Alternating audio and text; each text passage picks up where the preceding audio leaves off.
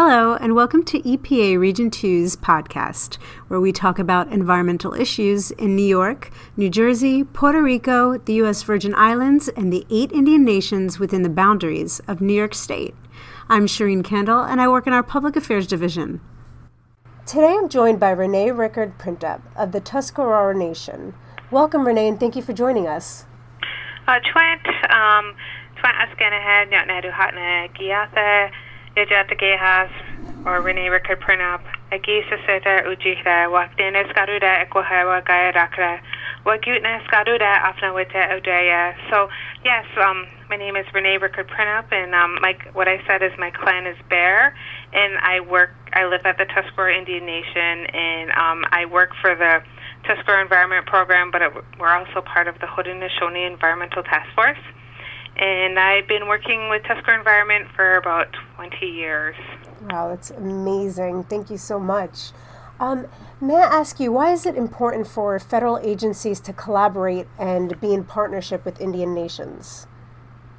Oh yeah, that's um that's a really great question. And so, you know, looking back and thinking about all of my work over the past 20 years, I I think that the most important thing is is that we are neighbors, mm-hmm. and so you know, working with EPA and most Indian nations, common we have a common goal of you know taking care of Mother Earth and um, restoring it and helping that we maintain Mother Earth for the future generations. Yes. So I think that it's important that you know Indian nations and federal agencies look at their goals and then see where we can strategize to work together on you know similar issues. So I think that would be definitely a very important thing. Oh, for sure. Can you tell me what the most important aspect or piece of advice that federal agencies should consider when working with Indian nations? Yeah, you know, and that that we see this sometimes. Uh, we actually see it a lot where, you know, um, the federal agencies have this consultation policy where it's a check the box of like you've reached out and you've sent a letter to Indian nations that might have an interest in certain you know areas, but a lot of times um, Indian nations feel that um, we would want more quality and meaningful consultation, mm. and we definitely want to be brought to the table sooner rather than later because our views are definitely going to be a little bit different than maybe a federal agency's views or even a community surrounding some of the Indian nations, um, Aboriginal territories.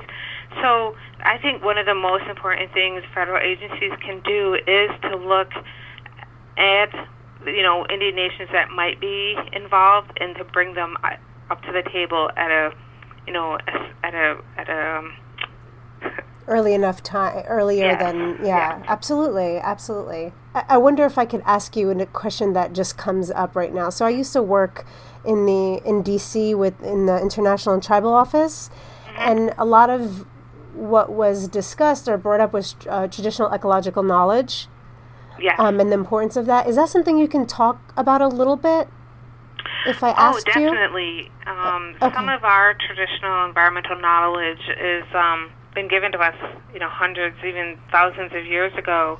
And, you know, a lot of our Indian nations still follow and live by some of the this knowledge Definitely. on sometimes day to day basis, sometimes, you know, even um, yearly or, you know, monthly. But definitely um, traditional environmental knowledge, what we're where we're seeing it come to light even more now is definitely in climate change. Mm. You know, some of the prophecies that have been given to us hundreds of years ago by our ancestors and elders to see some of this happening now and even in my lifetime is is pretty alarming. Um, I would have never, I you know, I never would have thought that we'd be seeing the trees die the way that they were told in our prophecies, or you know, even if you think back to the 1800s when um, we had a prophecy come through the Haudenosaunee Confederacy and you know, they were told that the water would burn. And if you kind of think about that, like we always knew that water would put fire out, but to see it burning, which yeah. has happened now, yeah. is, you know, very alarming. So that is definitely some of the stuff that, you know, I can talk about and see within my program. I'm trying to help our people, you know, make change, make changes to climate change. Yeah, I mean, it's it's amazing just how much of that knowledge is so important for our work at, at the federal agency. Uh, can you tell us a personal story about how an EPA program or the partnership in general has had an impact on your life?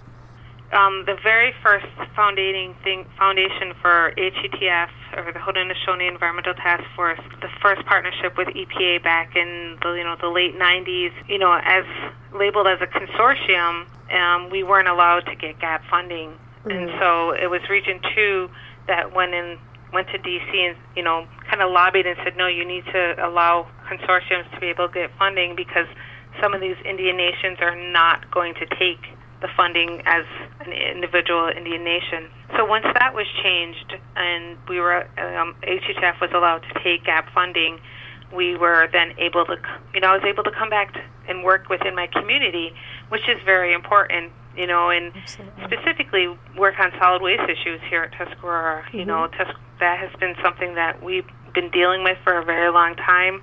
And so to be able to be that example for even my own daughter working, you know, working and living in my community and trying to make a change has been a very personal thing for me and trying to just be the example within our community.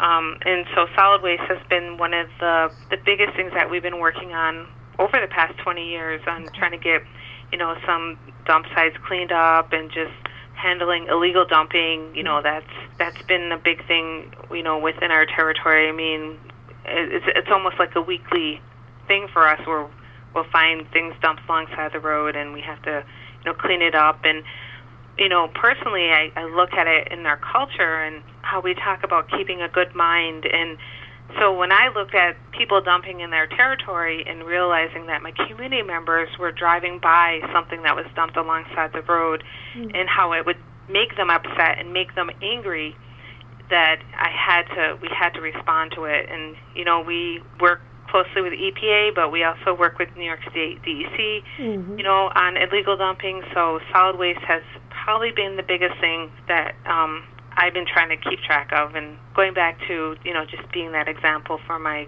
my own daughter and letting her see that we're trying to make a change in our community. Absolutely. That's so beautiful. Thank you so much for sharing that. Okay, well, thank you so much. It was wonderful speaking with you and I really appreciate you taking the time to tell us your story. For more information on our topic today, you can visit our website at www.epa.gov backslash region 2 or www.epa.gov backslash tribal. Again, my name is Shireen Kendall, and thanks for listening today. Stay tuned for our next episode.